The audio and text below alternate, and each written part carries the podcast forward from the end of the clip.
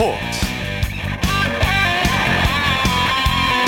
여러분 안녕하십니까? 아나운서 이창진입니다. 프로야구 최고의 잔치인 한국시리즈가 드디어 내일부터 시작하게 되는데요.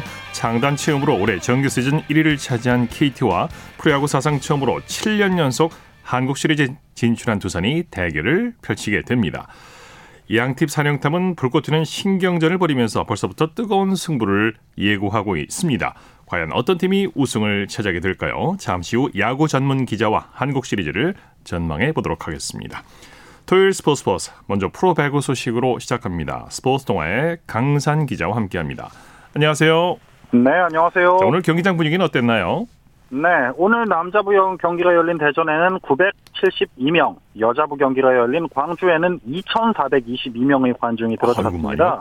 네. 그만큼 많은 관중들이 찾아와서 선수들의 사기를 북돋아 주었고 선수들은 최고의 경기력으로 보답했습니다. 네, 먼저 남자부에서는 삼성화재와 라이벌 현대캐피탈이 맞대결을 벌였죠? 네, 전통의 라이벌이 맞붙었습니다. 이 대전 경기에서는 삼성화재가 3대1의 승리를 거두고 승점 10점으로 6위에서 4위로 뛰어올랐고요. 현대캐피탈은 승점 12점으로 2위를 유지했습니다. 예, 삼성화재 러셀 선수 시즌 첫 트리플 크라운을 달성했죠?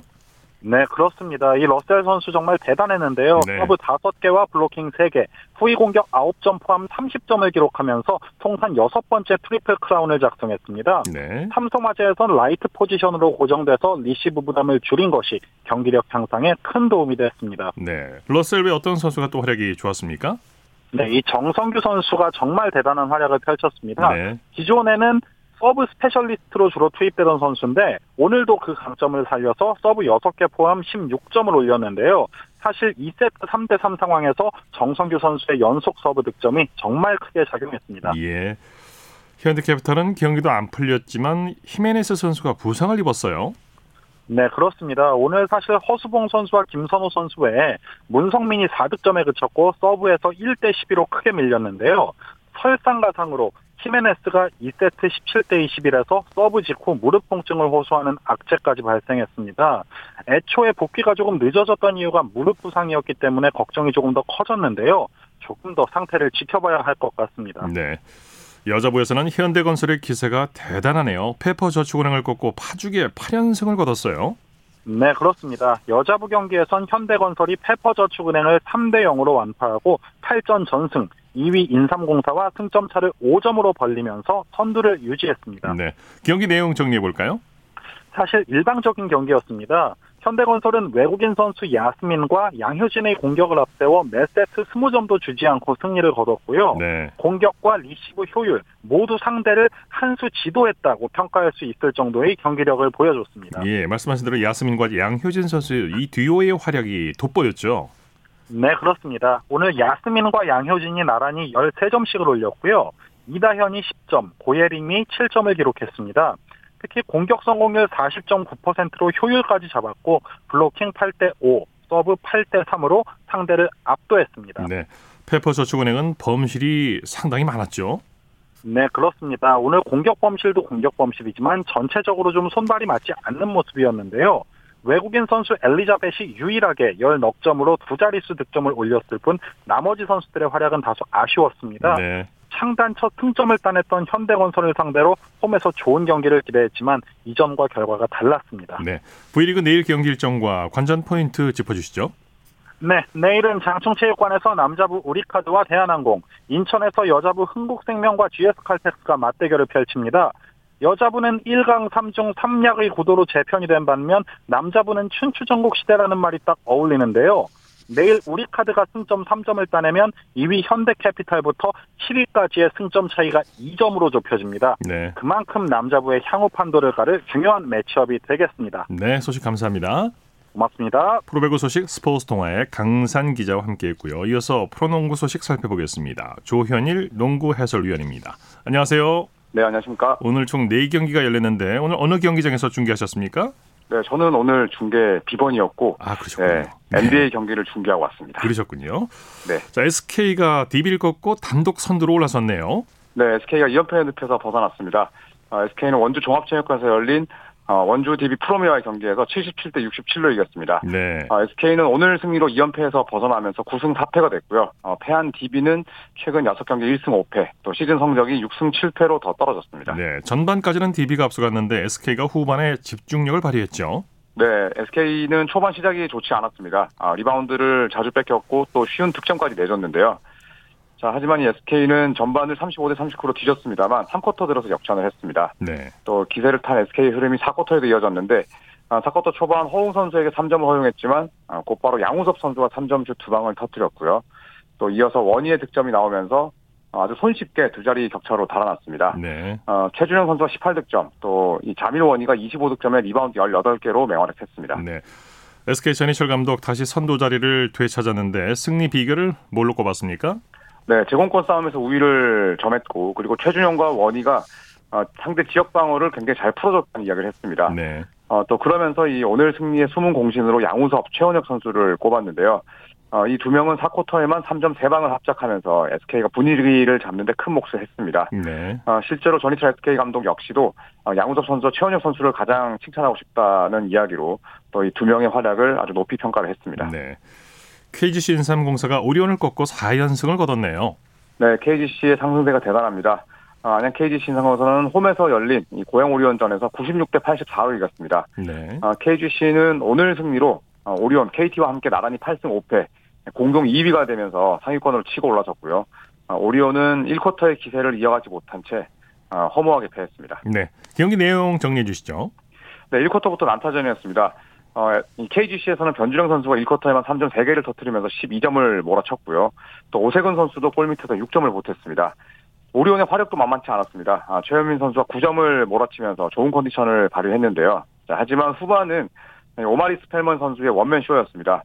3쿼터에만 16득점을 올렸고요. 또 KGC는 함준우 선수까지 3점 대열에 가세하면서 4쿼터 초반 78대 61까지 앞섰고 이 시점에 사실상 승부를 결정지었습니다. 네.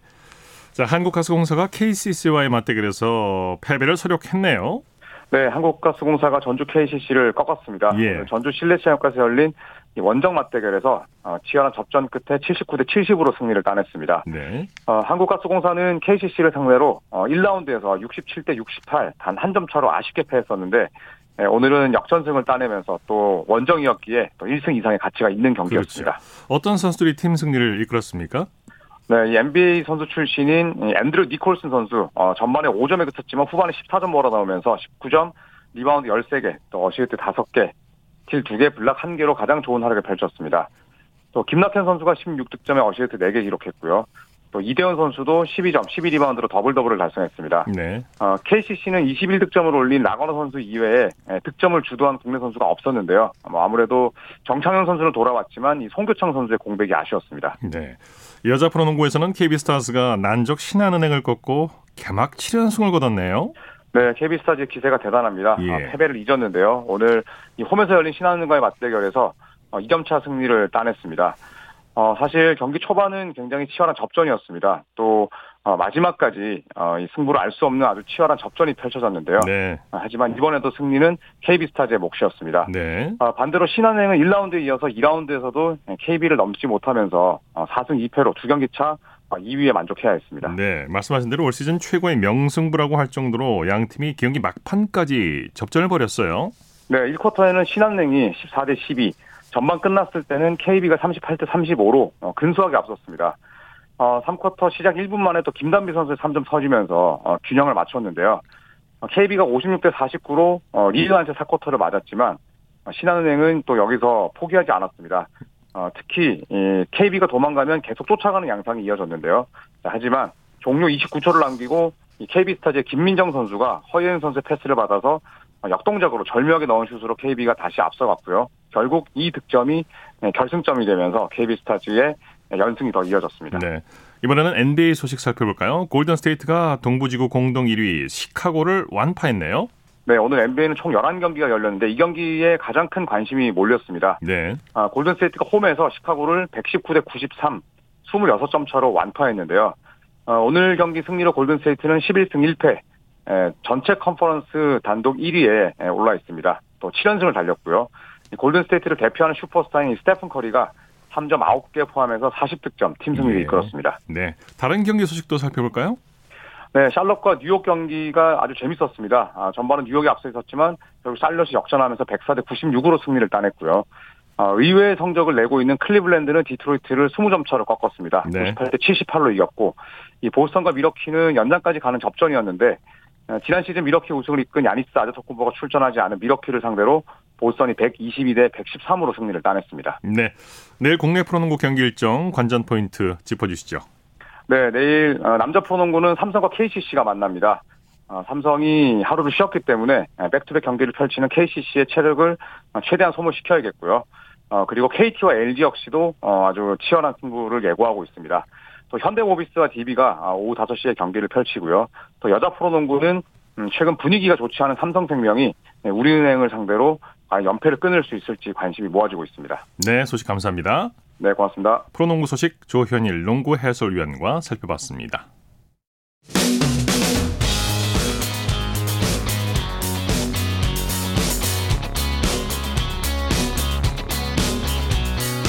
따뜻한 비판이 있습니다. 냉철한 분석이 있습니다. 스포츠.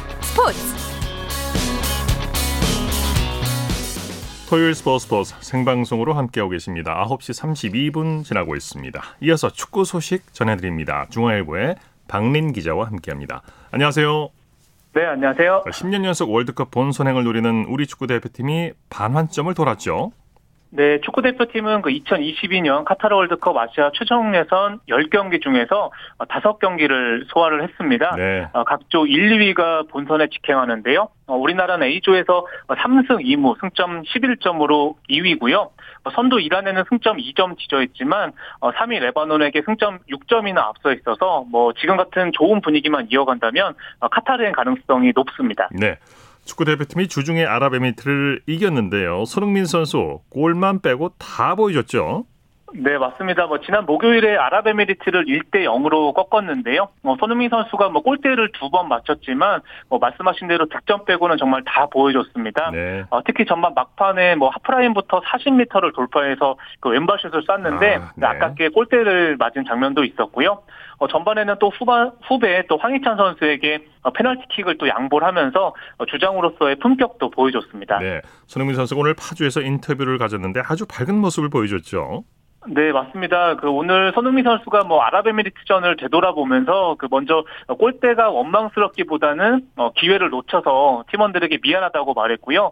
사실 손흥민 선수가 워낙 비행거리가 길다 보니까 혹사 논란이 있는데요. 네. 여기에 대해서도 전 너무 좋다. 누구나 다 하는 거고 대표팀에서 뛰는 건 진짜 특혜다. 또 이렇게 담담하게 또 소감을 또 밝혔습니다. 네, 축구 대표팀이 이제 다음 주에 이라크와 원정 경기를 앞두고 있죠. 네, 맞습니다. 대표팀이 내일 새벽에 출국하고요. 한국 시간으로 16일 화요일 밤 자정입니다. 이라크와 원정 6차전을 치르는데요. 이라크 자국 내부 사정으로 중립국인 카타르 도하에서 열립니다. 네. 9월 달에 우리나라가 홈에서는 좀 득점 없이 비겼는데 손흥민 선수가 오늘 또 이라크전 각오를 밝혔습니다.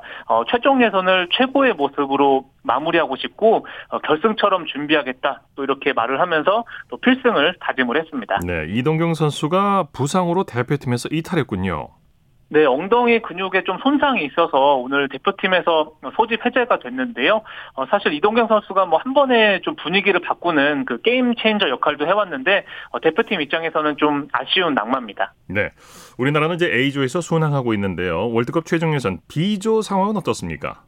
네, 우선 사우디가 4승 1무 승점 13점으로 선두고요.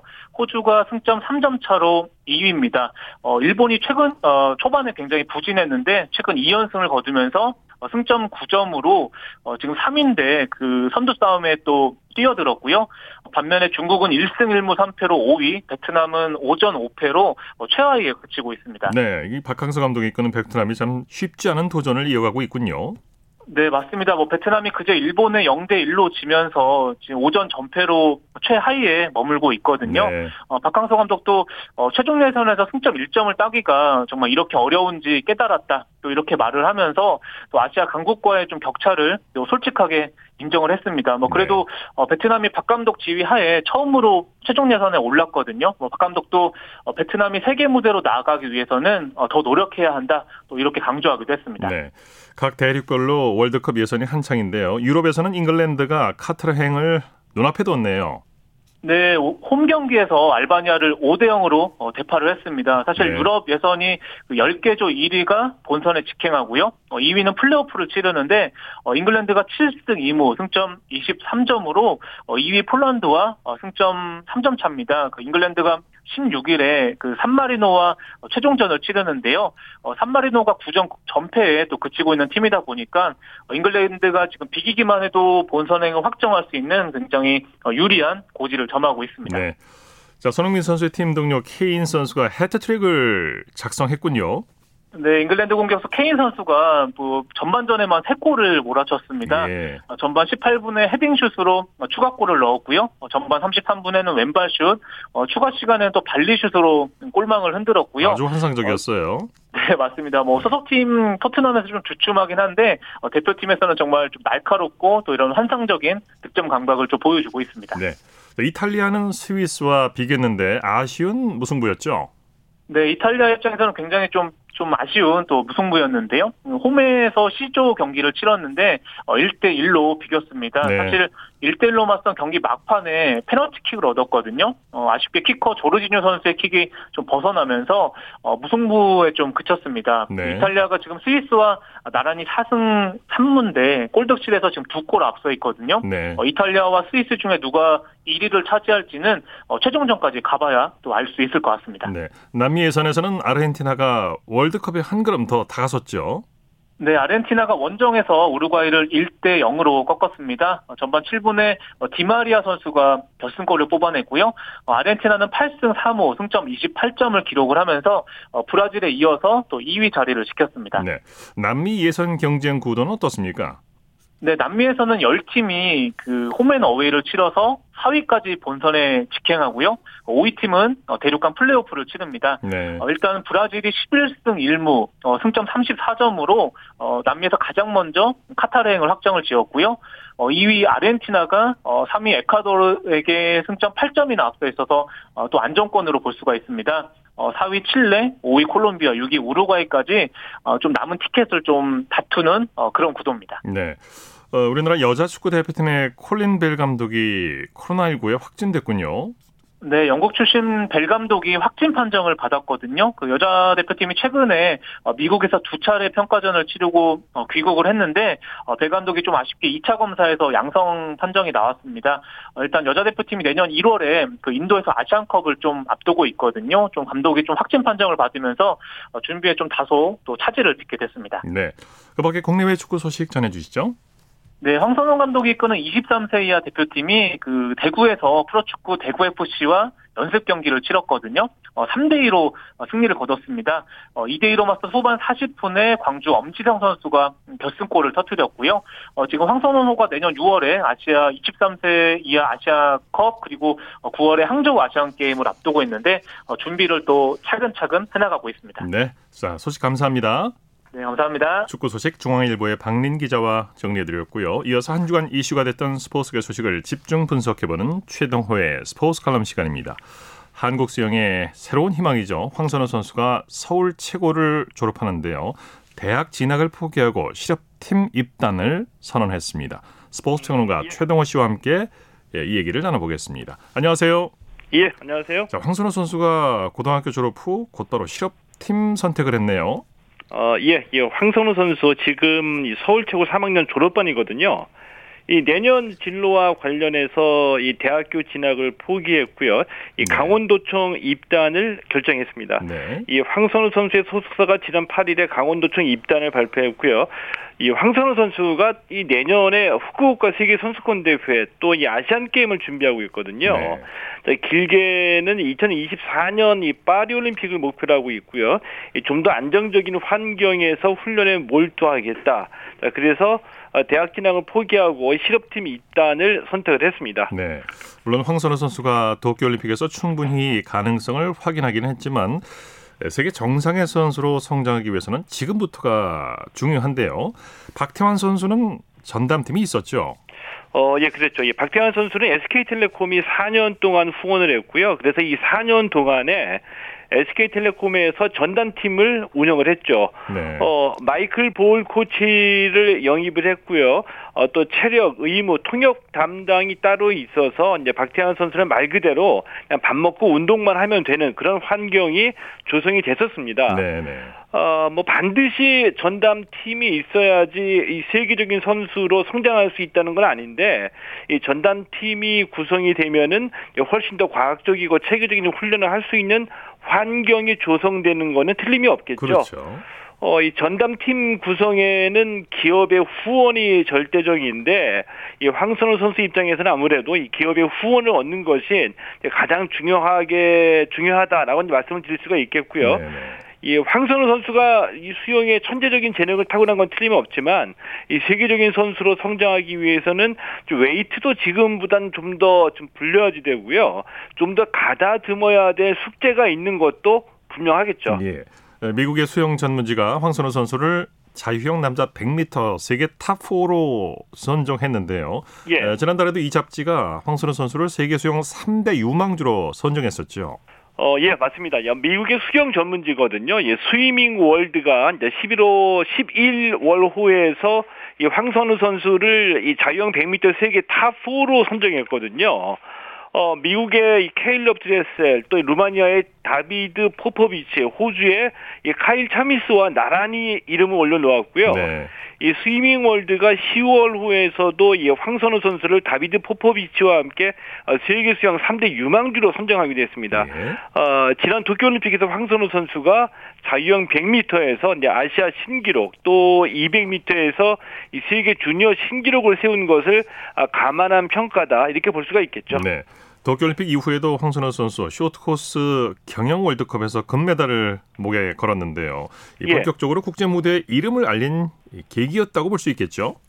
예, 맞습니다. 예, 도쿄올림픽이 황선우 선수에게는 자신의 존재를 알렸던 대회였다라고 볼 수가 있겠고요. 네. 자, 이어서 이 지난달에 이 쇼트코스 경양 월드컵은 이 차세대 수영 에이스로 주목을 받은 대회라고 볼 수가 있거든요. 네, 네. 자, 올림픽은 이 레인이 50m인데 이 쇼트코스는 레인의 길이가 25m입니다. 이 자유형 200m에서 금메달, 100m에서 동메달, 개인 혼영 100m에서 동메달을 차지하면서 이 황선우 선수가 쇼트코스 경영 월드컵에서 이 세계적 수준의 선수라는 걸 다시 한번 확인했다라고 볼 수가 있겠고요. 네. 황선우 선수가 국제대회에서 첫 금메달이었거든요. 네. 이런 점에서도 더 의미 있는 대회였다라고 그렇죠. 볼 수가 있죠. 네, 황선우 선수 재능을 타고난 거 틀림없고요. 세계적인 예. 선수로 성장할 가능성을 충분히 입증했다고 볼 수 있는데, 성인이 된 이후에도 별 탈 없이 더욱더 성장하면 좋겠네요. 근데 그러기를 바라는 마음으로 이제 말씀을 드리는 건데, 네. 이 황선우 선수가 도쿄올림픽 자유형 200m에서 이 세계 주니어 신기록을 세웠습니다. 네. 자, 그런데 이 황선우 선수처럼 우리나라에는 과거를 되돌아보면 이 주니어 때 이 세계 신기록을 세우거나 이 테니스, 야구, 축구 같은 구기에서도 신동이라고 불리었다가 기대를 잔뜩 했는데 성인 무대로 올라와서 소리 소문 없이 사라진 선수들이 많이 있었거든요. 네. 뭐 고등학교 때 너무 혹사당해서 부상을 당했거나 아니면은 더 좋은 코치 또 더 좋은 여건을 구하지 못해서 기량이 더 발전되지 못한 그런 사례라고 볼 수가 있겠는데, 네. 이 주니어 때 세계 신기록 세웠다고 이 성인 무대에서도 세계 신기록을 세운다는 보장은 없습니다. 그렇죠. 예, 수영은 경쟁이 또 치열한 종목이고요. 이 때문에 자칫 한순간에 이 제대로 된 경로에서 이탈하게 되면 아까운 재능을 잃게 될 수도 있다라고 보거든요. 네네. 이런 면으로 봤을 때 황선우 선수 이 세계 정상을 목표로 한다면은 지금부터가 중요하고 지금부터가 시작이다, 이런 네. 말씀 드리고 싶고요. 때문에 수영계에서도 좀 더 잘 관리해서 이 갖고 있는 재능 꽃피울 수 있게 도와줘야 되겠죠. 그렇죠. 큰 관심과 지원이 필요하겠죠. 예. 말씀 감사합니다. 예, 고맙습니다. 최동호의 스포츠 칼럼, 스포츠 평론가 최동호 씨와 함께했습니다. 쳤다 하면 홈런이고 슛 골인이고 각본 없는 한편의 드라마, 그것이 바로 손에 잡힌 우승 트로피 목에 걸린 그 배달 너와 내가 하나 되는 그것이 바로 그것이 바로 그것이 바로 꿈꾸던 스포츠 꿈꾸던 스포츠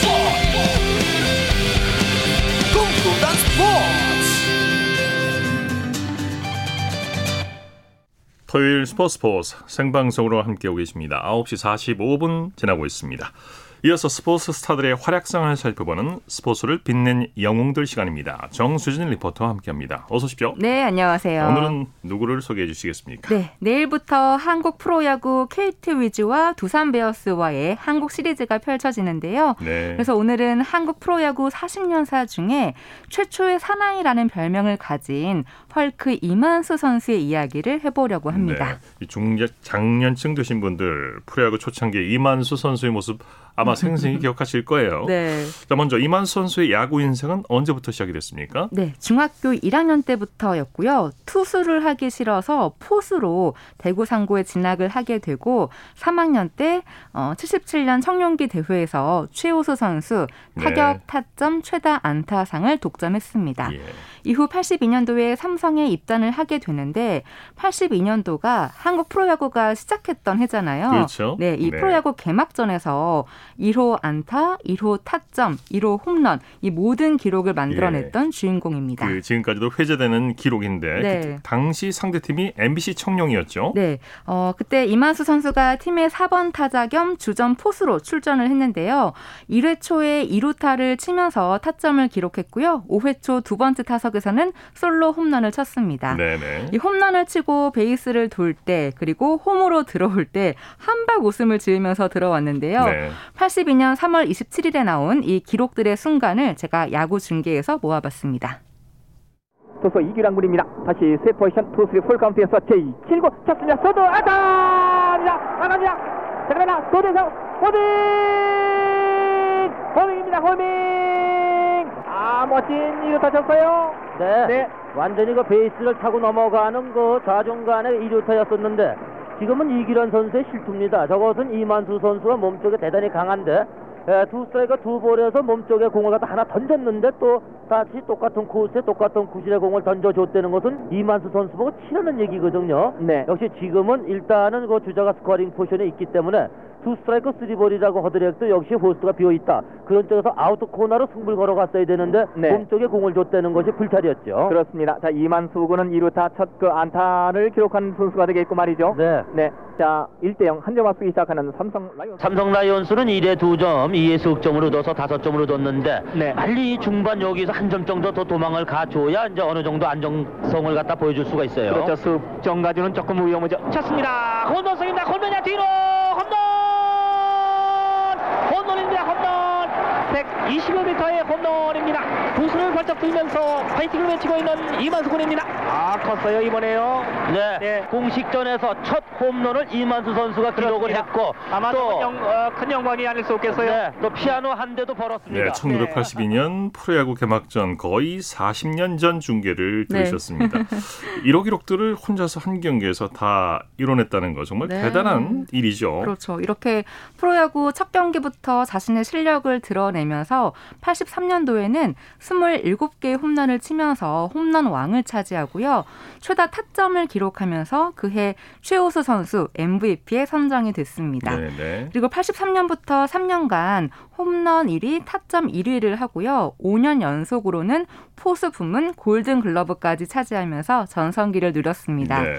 그리고 100호 홈런, 200호 홈런, 최초의 트리플 크라운까지 그러니까 타율, 홈런, 타점 이 세 개의 부문을 동시에 차지한 주인공이기도 하죠. 네, 뭐 네. 여러 가지 타이틀, 통산 기록을 봤을 때 대한민국 야구사에서 정말 빼놓을 수 없는 인물이죠. 네, 2016년 5월 19일 KBS 9시 뉴스에서는 이 홈런의 추억들에 대한 내용 중에서 이만수 선수의 100호 홈런이 언급됐는데요. 그 내용 들어보시죠. 홈런 역사에 빼놓을 수 없는 또 다른 사람은 헐크 이만수 감독입니다. 1호 홈런의 주인공인 이 감독은 개인 통산 첫 100호 홈런을 기록하기도 했습니다. 게다가 이만수의 100호 홈런볼을 주운 팬의 이름은 공교롭게도 이만수였습니다. 홈런을 먼저 치는 선수들한테는 부상으로 자동차를 먼저 준다고 했어요. 그 당시에 뭐 자동차 선물은 굉장히 큰 상이었습니다. 하나 송지만은 홈런을 치고도 홈베이스를 밟지 않아 3루 타로 기록되는 어이없는 실수의 첫 주인공이기도 했습니다. 2003년 이승엽의 아시아 홈런 신기록 달성 당시의 잠자리채 행렬과 2009년 연경음의 2만 번째 홈런볼을 차지하기 위해 펼쳐진 난투곡까지 사연 가득한 홈런들이 연출한 다양한 풍경이 프로야구 역사를 더 풍성하게 만들고 있습니다. KBS 뉴스 정현숙입니다. 아, 이거 백호 홈런볼도 그걸 주는 것도 얼마나 좋은 일일까요? 그런데 네. 자동차 선물까지 이건 정말 뭐 한마디로 환상적이네요. 네, 얼마나 주셨을까요? 그 당시 이만수 선수와 김봉현 선수 중에서 누가 먼저 백호 홈런을 칠 거냐 하는 걸로 화제가 됐었거든요. 네. 그러니까 한 자동차 회사에서는 그 당시 신차였던 르망을 경품으로 내밀기도 했었습니다. 네, 그 백호 홈런의 주인공인 이만수 선수가 그 자동차도 받고 골든 배트까지 받았다고 해요. 예, 예. 심지어 다음 타석 때 바로 101호 홈런을 치기도 했습니다. 네.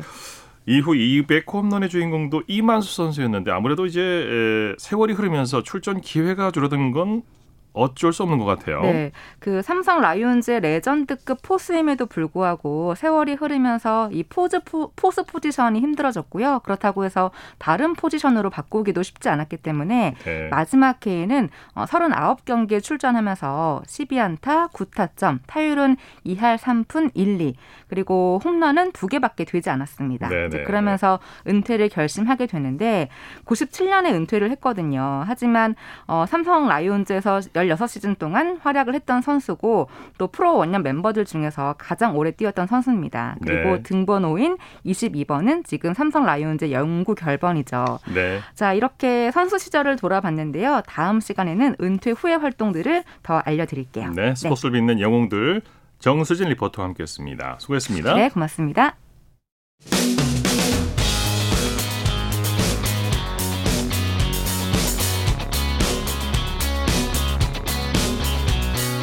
따뜻한 비판이 있습니다.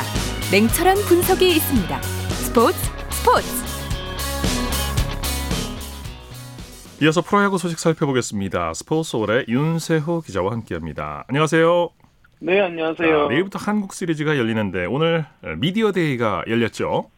그렇습니다. 오늘 고척돔에서 정규 시즌 우승팀인 KT 그리고 와일드카드부터 계속 업셋을 하고 올라온 두산의 한국 시리즈 미디어 데이가 열렸습니다. 네, 한국 시리즈 일정 그리고 운영 어떻게 되는지 좀 정리해 주시죠. 네, 일단 모든 경기가 고척돔에서 진행이 되고요. 네. 7전 4선승제로 한국 시리즈가 진행이 됩니다. 1차전을 치르고 하루 휴식, 3, 4차전 치르고 또 하루 휴식, 그리고 마지막 5, 6, 7차전은 연달아서 진행이 됩니다. 네, 두산과 KT가 한국 시리즈 엔트리를 발표했죠. 그렇습니다. 양팀 모두 엔트리 선수 30명을 발표했고요. 역시 가장 주목받는 게 이 두산의 에이스인 아리엘 미란다가 한국 시리즈에 나올 수 있느냐인데 네. 미디어데이에서 김태형 감독이 미란다가 돌아온다고 했고요. 엔트리에도 포함이 됐습니다. 예. 두산 김태형 감독의 말로는 일단 미란다가 한국 시리즈 3차전에 등판한다고 합니다. 네.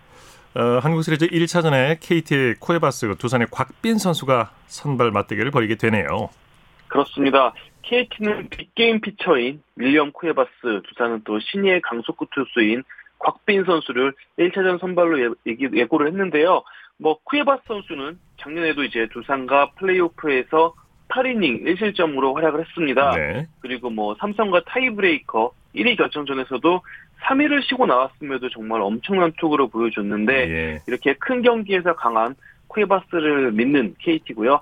곽빈 선수는 이제 와일드카드 1차전부터 안우진 선수와 이 파이어볼로 연건 쇼다운을 벌였고 큰 경기 경험을 계속 쌓고 있습니다. 네. 패기의 곽빈 선수를 앞세우는 두산입니다. 예. 두산은 정규 시즌 4위로 올라와서 사상 최초로 7년 연속 한국 시리즈에 진출했어요. 네, 두산이 이번 포스트시즌에서 신기록을 많이 세웠습니다. 네. 7년 연속 한국 시리즈도 최초고요. 그리고 지금까지 4위 팀이 한국 시리즈까지 올라온 적도 없었고요. 당연히 또 와일드카드 결정전부터 치르면서 이렇게 올라온 팀도 없었습니다. 네. 두산이 2001년도에 준 플레이오프부터 치르면서 한국 시리즈까지 우승한 경험이 있거든요. 당시의 기억을 지금 다시 두산이 되살리고 있는 것 같습니다. 예, 정규 시즌 1위를 차지한 KT는 창단 후 처음으로 통합 우승에 도전하죠. 그렇습니다. 지난해 KT가 정규 시즌 2위를 하면서 창단 첫 포스트시즌 진출에 성공을 했어요. 네. 그리고 올해는 정규 시즌 우승으로 한국 시리즈에 직행을 합니다. 작년에 NC가 이제 1군 무대 7년 만에 우승을 거뒀는데요. KT는 올해 NC보다 빠르게 또 우승을 노리고 있습니다. 네. 두산과 KT가 지난해 플레이오프에서 처음 만났는데 상대 전적을 한번 살펴볼까요? 네, 플레이오프에서는 두산이 시리즈 전적 3승 1패로 KT를 꺾고 작년에 이제 한국 시리즈에 진출했습니다. 네. 하지만 올해 정규 시즌 상대 전적은 KT가 두산에 9승 7패로 앞서고 있습니다. 네. 무엇보다 KT는 외국인 선수 3명이 모두 한국 시리즈에 나서고요. 두산은 미란다가 돌아왔지만 그래도 외국인 선수 2명만 출전을 합니다. 네. 오늘 미디어 뒤에 양팀 감독의 신경전이 아주 재밌었어요. 그렇습니다. 양팀 감독이 아무래도 두산 김태형 감독과 KT 이강철 감독이 같은 팀에서 얼마 전까지 또 지도자 생활을 했었거든요. 그렇죠. 네. 둘이 굉장히 가까운 관계라서 그런지 이렇게 농담을 은근 주고받는 그런 모습도 있었는데 네.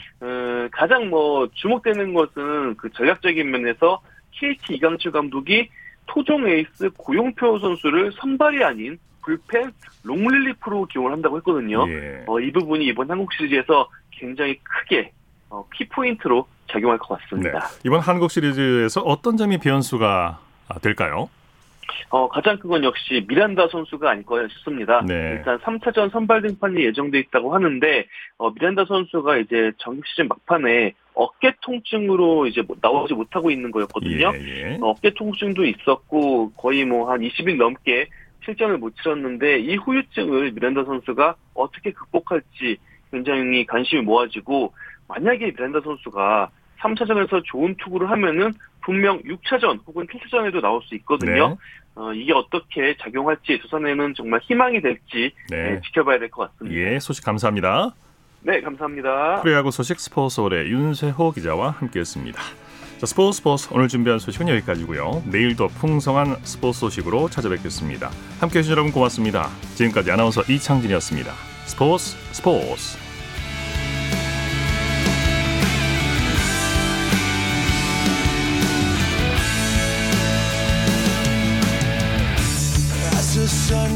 Down in front of me reminds me where I want